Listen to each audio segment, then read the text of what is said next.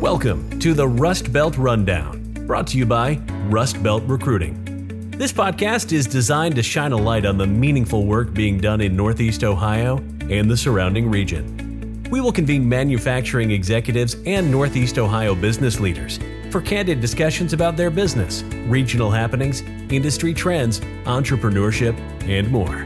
Now, let's get running on the rundown. Welcome, everyone, to episode 54 of the Rust Belt Rundown, a production by Workforce LLC.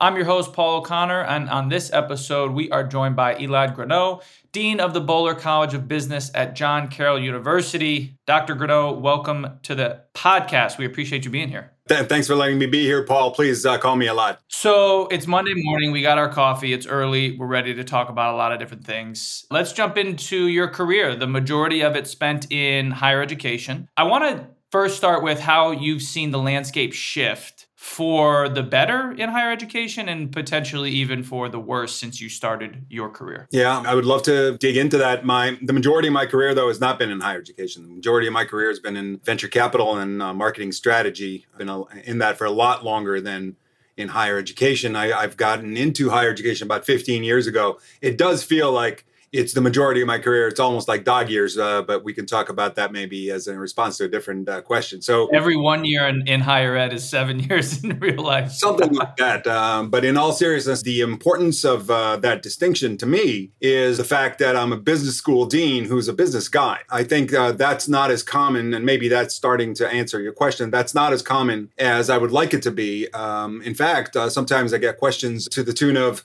well, you're a business guy. What are you doing in a business school? And I always find that really weird because imagine if somebody said that to a med school dean. What you're a, you're a practicing physician? Well, why are you in a, a, med school dean? Of course uh, that's what you need uh, in, in, higher ed especially in business higher ed which is uh, where my passion lies. And so i think that maybe answers a little bit of the beginning of the answer to your question about uh, the landscape of uh, higher ed and maybe opens the door to some uh, further questions down the road. I think one of the most important things in business higher ed is being applied being practical providing skills that are universal on the one hand, but also uh, allow for graduates to break rules to break out of the proverbial box and uh, to be creative, to be entrepreneurial. And I think these are the type of things that we need to be doing in business higher ed. And I make the distinction between business higher ed and higher ed because higher ed is too broad of a category. I can't speak to philosophy curricula across liberal arts schools in the United States. I, I have no idea about that. My opinion is as good as yours, probably less good than yours. Why do you think that's the reaction? You know, going back to like, your comparison to a med school doctor and, and then practice it. Like, why do you think that's the reaction from higher ed? Oh, it's the reaction because that's the uh, reality that we have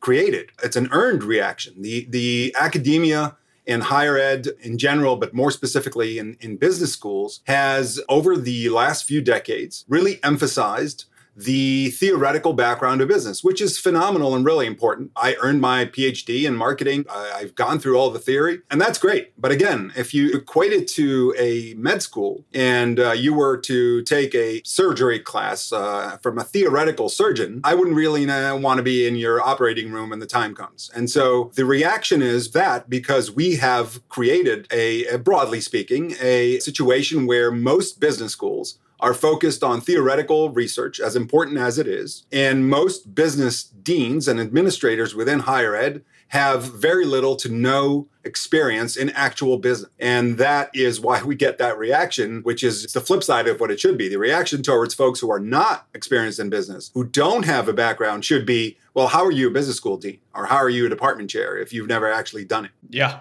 Yeah. I, I feel as if some colleges, universities are valuing you know what it t- because I, I imagine now this is this is me guessing but i imagine a large percentage of your job is running a business school and then the other half is like okay educating students making sure they get good jobs when they leave you know career pathways all of that which is to me why it's so beneficial to have someone who is a business person in that role. But i imagine that sometimes maybe a college university would put a premium on the former right? Like let's just get someone that knows how to run a, a, business school, not necessarily anyone who's had any business experience. I would argue that it's one and the same. You're running budgets, people, processes. Uh, it just happens to be within higher ed. And so if you fall in line with the tradition of having someone who is a theoretical professor, meaning they never worked a day in their lives, went and pursued and earned a, a PhD in uh, management. Okay. And then they did a pretty decent job of being a tenure track professor and they earned their tenure, right? Still, still with zero work experience, producing papers that three people read at best. But that's the requirement. Again, I did all that. I appreciate it. I get it. But if that becomes the only thing, then you got a problem. So let's say you do all of that and you're a half decent professor in the classroom, and then it's your turn to be a department chair uh, because it sort of cycles through the, the faculty. And then uh, let's say you don't screw that up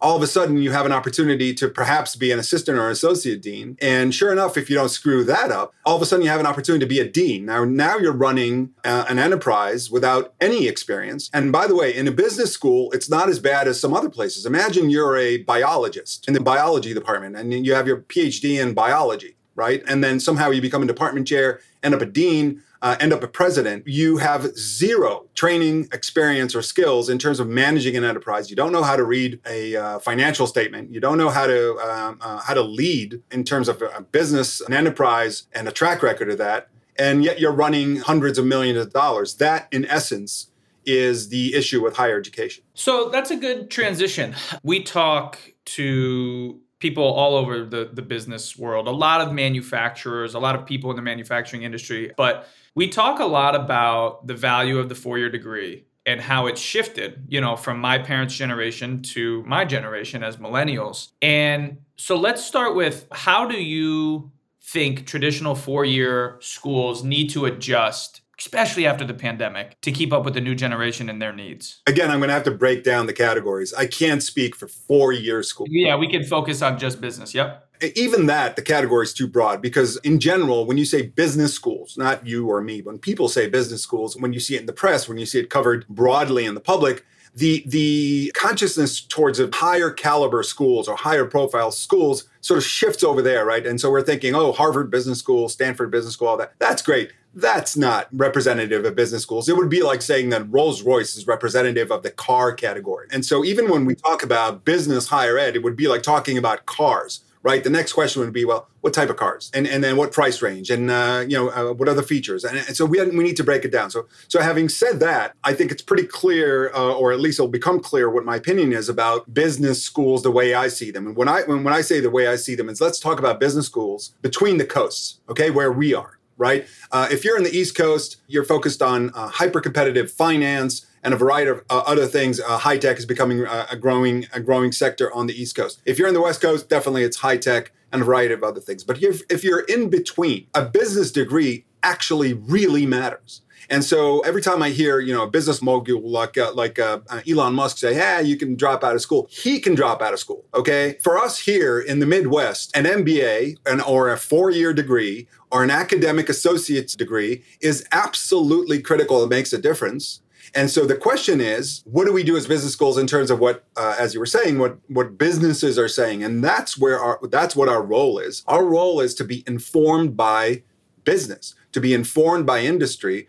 By the way, I would rather lead the way rather than follow them, right? Because business is always rushing at, a much faster pace than higher ed, which is a problem. We need to be uh, rushing ahead of business to provide it with talent, which is, by the way, our mission, right? We're the only function in an ecosystem that is charged with producing talent into that ecosystem. That is literally our charge. So the attitudes towards A, a four year degree, are way too broad for me to respond to. I would, respond towards a four year business degree in a business school whose mission is to produce talent into the e- ecosystem, which is what the Boler College of Business uh, does. I got a couple follow ups. You mentioned that you know business is always you know ahead of higher ed, and it, that makes sense, right? I mean, they're on the front lines every day. How do we bridge that gap? Yeah. between the two because we talk to people in either the manufacturing space or business or finance or high tech and they're now looking at ways to train their own employees, right? Like, hey, we're not going to send you to business school. We're going to do it ourselves. How do we bridge that gap? Like, we earned that. We earned our partners in the ecosystem saying, we don't need you. We'll do what you do ourselves. We earned that because we produced, we, the general we, produced graduates who don't have all the skill sets that some employers need. Most of that gap is in technology. And I'll talk about that um, if you give me a chance a little bit later. And so, what do we expect them to do? Uh, if we're not preparing graduates the way they need them, they're going to do it themselves. And once they get into our market, that's a slippery slope. And now you're getting employers saying, "Well, forget forget the uh, you know the business degree. We'll teach you how to do it." Again, we earned it. We need to claw that back. Employers don't want to be institutions of higher education. Employers want to focus on their bottom line, producing what they need to be producing, expanding their markets, whatever their goals are. They don't want to do that. The reason they do it is they feel that they don't get a complete product from us, product being a graduate. We, are an in- interesting industry in the sense that our students are both our customers and our product. Again, something very unique uh, about higher ed. But the point is, and, and I try to do that again as a business guy running a business school, I have advisory boards of business people who are uh, helping us shape what we need to be doing internally so we produce the product that they need to be consuming externally. So I have a dean circle, as it's called, which is uh, comprised of more senior executives. Most of them are alums, which makes sense. They're loyal to the institution. They're trying to help us out. But I also established a young alumni advisory board because there's a huge difference between my alumni who are in their late 20s uh, to my alumni, uh, all due respect, who are my age uh, in terms of just how they see things, what they think is necessary. And so that's what we're, we're, we're trying to do. And so we established goals, we established foundations of what do we need to be doing, uh, informed by our partners in industry to make sure that our product, our students, our graduates are what they need and they don't need to be further polished or even worse just told to skip this come to us and we'll we'll let you we'll let you do it how much of that you know, we mentioned that businesses lead the way and now they're, you know, maybe they're going to try to train their own employees. How much of that do you think is your customer looking at the price tag and saying, I just can't do it, right? Like it, it isn't a business decision. It isn't a wise business decision anymore. And so I, that would be part one. And then part two would be, you know, how do you differentiate John Carroll compare, you know, if someone comes to you and says, okay, great, I'm looking at these three schools and John Carroll's one of them. What's, what's the pitch? So let's start with the price tag. Again, if I told you a car is expensive, you would start asking, well, which car? And what does it have and why? And, and so price tag for higher ed is way too broad a category. The way the undergraduate student pay structure or tuition structure is sort of planned out across across higher ed is that you pay the same for a an English degree, which by the way I earned as an undergrad, and a business degree. It's the same price tag. There's a problem right there. So if somebody tells me that the ROI isn't that impressive, I would say the ROI for what? Okay. Uh, because I could show you the numbers. The ROI for a business degree is very much worth it. Now, um, having said that, there's there's we, we need to recognize that the price tag in higher ed is very similar to what the price tag used to be in the automobile market pre-pandemic, in the sense that whatever the sticker price is on the window, no one's paying that. And so uh, when you look at official tuition rates, undergraduate education, MBA is a different story. If you want to uh, expand that, i will be happy to. But if you look at the undergrad experience, almost no one pays sticker. In fact, um, most institutions that get federal money have to publish what their discounting rate is. That's that's a higher ed term and the discounting rate is not it's not uncommon for it to be 50% and so you really need to look at what out of pocket costs are uh, as opposed to what the price tag is. Don't ask me why we're playing this game. I think it's silly right? If i'm going to tell you something is 60 grand but i'll give you a $34000 scholarship why are we playing this game?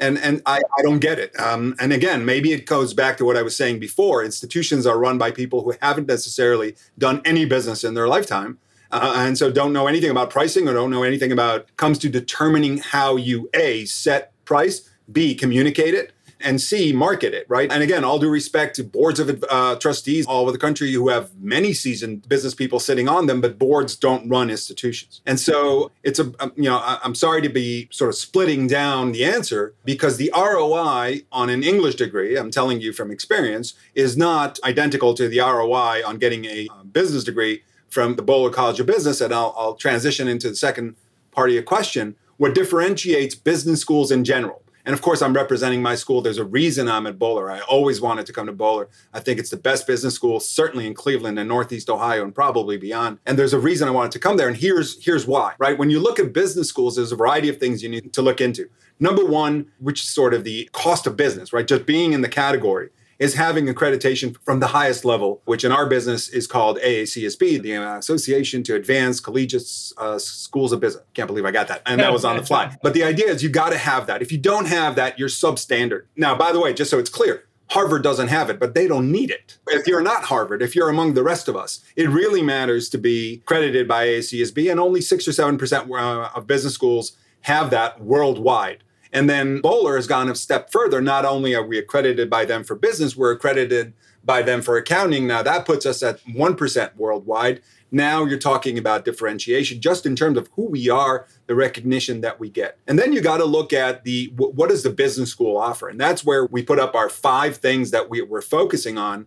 Uh, I'm a strategy guy, so uh, I'm a big believer in you know no, no more than three to five strategic imperatives. Uh, the human mind can't process or remember more than that certainly not long term. And so the five things uh, that we decided to focus on as a business school, which is dually accredited, are first of all, we are focused on what we call ecosystem impact. So we are citizens of Northeast Ohio, of Cleveland, uh, of Ohio, of the of Midwest. And as such, it is our responsibility, as I referenced before, to produce talent into this ecosystem beyond just business, right? We look where not only are we an accredited business school at the top level of business schools, but we're also uh, within a Jesuit university. We have a Jesuit mission that seeks to do well unto others, right? Serve others within our community and beyond. And so, as a business school, we feel we actually have a lot of tools to serve others, marginalized populations, underrepresented populations, really going into our community and serving them with our business uh, skills and knowledge and know how. So that's one thing ecosystem impact. The other thing that really matters, and I think employers that are watching this uh, uh, might find something they can connect to,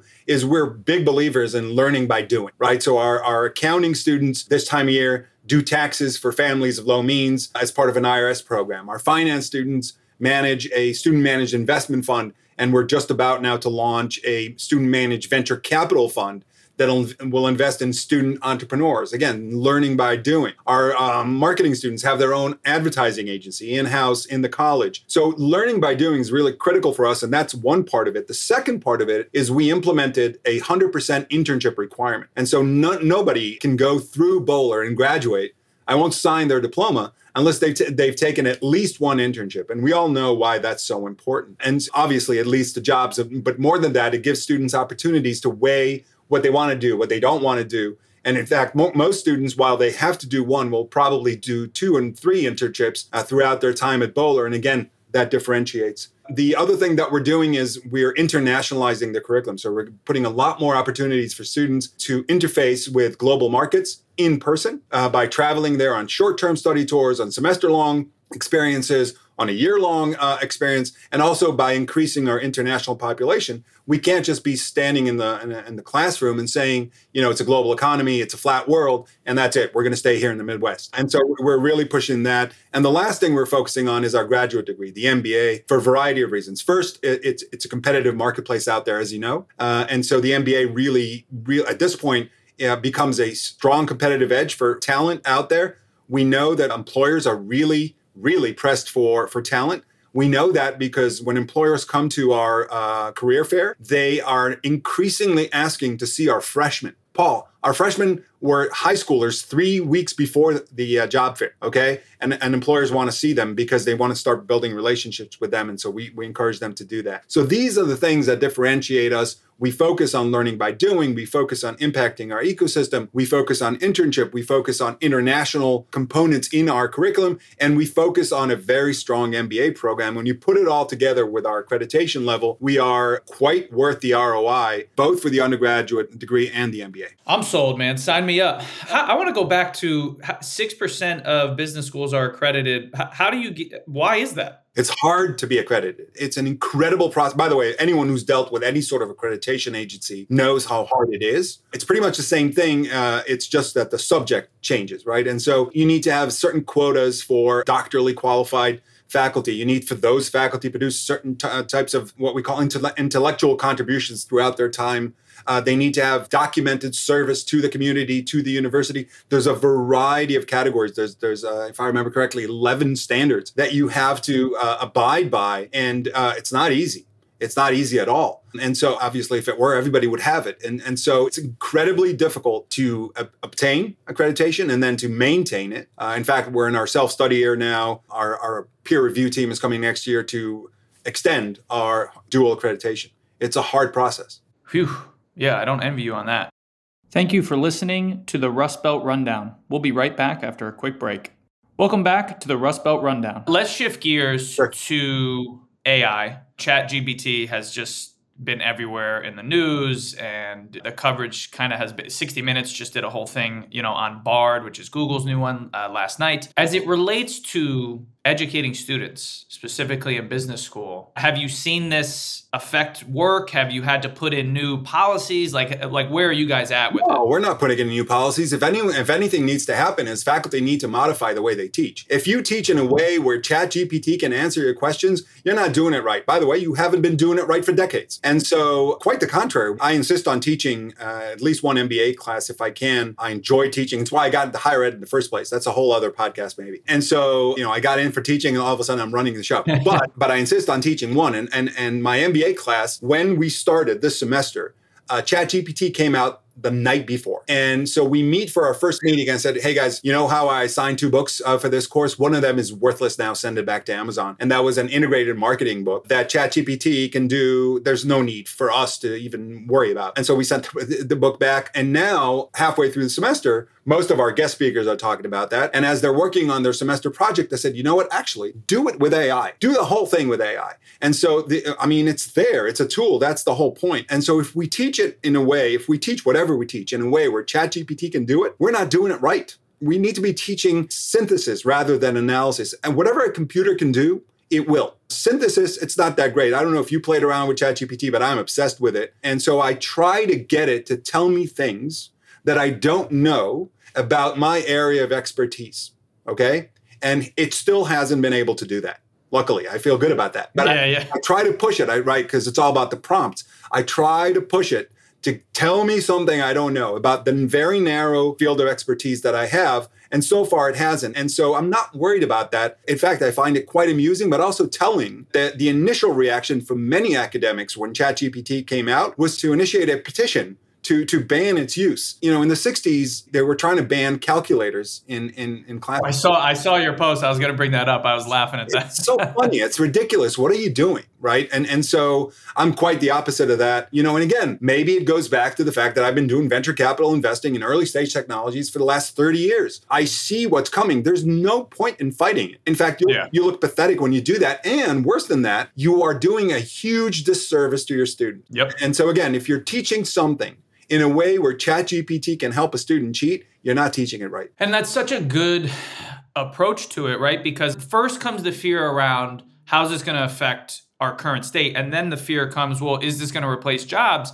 And AI has replaced jobs. That that's a fact. And it will continue. However, it also creates jobs, right? So now we've already seen people looking for a ChatGPT prompt engineer for market you know whatever it is like that is going to be a, now a new uh, call it like a certification something maybe you can get at, at john carroll if you're majoring in marketing in the business school like and so if that's the approach well i'd just say that's the right approach. When i mentioned the uh, four things that we focused on the fifth thing really is technology so we're initiating uh, what we call a tech core right? Uh, so a liberal arts core has been around forever. Everybody needs to take it, especially if they go to liberal arts schools, no matter what their major is, right? Which I am a big fan of. Like I said, my undergraduate uh, major is is in liberal arts, and I think it served me well for, as a foundation as I was building my identity and and and, and my career. It's not enough anymore, right? So a liberal arts uh, core is critical, just like, like it always has been. It just isn't sufficient, and so what we're trying to do is we're trying to implement. We're building one course in every discipline that is tech focused. The next level would be two courses. One once I have two courses in every by the way, and uh, the way higher ed works, it's it takes longer than I would like it to. But once we have two courses in every discipline, then I can implement what I call a tech core, and and that will alleviate the tension between employers saying, "Hey, you're you're giving us an, an unfinished product," to uh, "Hey, now we can hire these people." And so, accounting students have to know blockchain. Uh, uh finance students mm-hmm. have to understand fintech. Again, they don't need to be developers. They don't need to be coders. By the way, no one needs to be developers or coders anymore because ChatGPT can do it for you. Literally, I asked yeah. yesterday for a code for something. It's unbelievable, right? But you need to be what I call tech proficient, right? As a business school graduate, you, you need to be tech proficient. Uh, you need to be able to, just like we teach accounting to every student, even if they're, they're not an accounting major, in the sense that, okay, you're going to be in supply chain, but you're going to be working with accountants. You need to understand when they talk about yeah. spreadsheet, you need to understand what they're talking about. Same thing with technology, right? You don't need to know, most of us don't know how the internet works. It works. We know what we need to know is how to work with it, right? How to use it. Same thing with every other evolving form of technology. And ChatGPT, Bard, all these language-based products are are just another way for us to do our job better. You mentioned uh, sending back that book, that integrated marketing book, yeah. because it was obsolete. I want to get your opinion on just the current state of education. And I will try to uh, have it just be focused in college because that's where you're at. But there's there's a scary trend going on in K through 12 around curriculum and book banning and what's allowed in a library and that's never a good thing. Book banning is just it's not if you look back in history the people or the uh, countries that banned books it didn't go well after that and so with that context, it's, it has somehow moved up into colleges in the sense that certain people view colleges as indoctrination or you go there and you learn xyz and you leave and now you're part of it. What, what is your take on this? Because if for anyone who has gone through college if it does anything well if you had to pick one in my opinion it expands your horizon you meet new people. You, you learn new things. You learn how to do new things. You learn how to interact with different people, different ecosystems, different parts of the world. That's the whole point is to expand, not constrict. And so I just want to get your thoughts on like the overall state. And it can just be focused in business. That's fine too. But with that context, how, do you think uh, education fares in 2023? So, uh, you know, we're, we're all uh, products of our uh, upbringing, our families, our uh, and so, if, uh, if you look at the picture here behind me, that's my great grandfather who was burnt alive after books were the first thing to be burnt. And uh, in, in Germany, and, and, there's a famous quote, and I'm embarrassed I don't remember who said it, but uh, mm-hmm. the quote was In a place where they burn books, they'll end up burning people. And sure enough, uh, unfortunately, my family is living example of that and not so living anymore. Uh, and, and so, that's what the, the source of my opinion about the answer to your question, uh, that's where it lies I'm a big believer in in freedom of speech, freedom of opinion. You can and should voice whatever opinions you have, even if I find them to be objectionable, detestable, and I, I will fight for your right to voice those opinions. Uh, and then if I if I think they are uh, to be combated, I will voice my my opinions against that. I will enter in a in, into a debate and try to promote what I believe is the right thing to do, but I would never seek to ban you from saying yours. So, so that's where I'm coming from. And luckily, I'm in a business school. We don't deal with uh, politics in the way that most other non business school entities do. We deal with politics in terms of how it impacts the markets, right? Mm-hmm. How it impacts uh, exchange rates, how it impacts uh, supply chain routes. That's important for us to know. And we could have opinions about that, but it doesn't and it shouldn't impact how we manage business. I can't think of any uh, sort of material that I would ever consider banning. And in fact, I think I told you, you know, some of the things that we're doing is we're trying to get more international content for our students taking them abroad to see things. And the assumption is always we're taking them abroad to see the best case scenarios of things, right? And, th- and there's something to that. Uh, you know, we're taking our MBA uh, students now who are focused on entrepreneurship and healthcare. We're taking them to Israel because they're, they're the leading market for entrepreneurship globally. So of course we're going to go there. But every once in a while, we choose markets that are the worst, right? I've taken students to, and I, I hope I don't offend anyone, but it's the truth. I've taken students to Greece to see what a complete shit show looks like because mm-hmm. that's also important to learn. So so i could have just said ah you know forget greece They're, they don't know how to do business let's just move on to the next thing. No we need to learn. So i can't imagine banning uh, books on communism or, buy, uh, or anything for that matter. We need to uh, teach how to think not what to think. And by the way that's another thing that is uh, quite unique for higher ed. So while i agree that most criticism leveled against us is justified and as i said earned. I wholeheartedly believe that we higher ed play a critical role in, in any society, certainly in the American society. As an immigrant, I can tell you, immigrants come here and the first thing they do is send their kids to college. They save, they work five jobs, they do whatever they can. There's a reason for that. And it goes back to you, what you were asking before about ROI. It's way beyond ROI. The ROI isn't just financial for that. In this society, in the American society, graduating from college on average gives you more than a million dollars uh, lifetime earnings. That's significant that's significant for you as an individual, for your family, for your community. And so we have we have heavy responsibility, and we need to do a better job uh, carrying it out. Let's shift to OhioX. So you serve on the the board there. Talk to us about the work, maybe for people that aren't aware. Although you guys do an unbelievable job marketing and kind of getting out uh, the word around the work you're doing, but maybe for some of our listeners that don't know, talk to us about what you guys do there and you know what's on the horizon. Yeah, I'm, I'm proud to be a, a founding board member of Ohio. Chris Berry uh, started this initiative with the intent to promote and advocate for technology in, in Ohio. We are an aspiring ecosystem for technology. When you ask people about technology, they won't automatically say Ohio. They'll say Silicon Valley, they'll say maybe New York, some other places, uh, but not Ohio. And so there's a discrepancy between that and the actual activity in Ohio. Uh, there's a lot of technology in, in, in Ohio. There's a lot of uh, startups all the way to huge enterprises. You know, health systems are all about technology.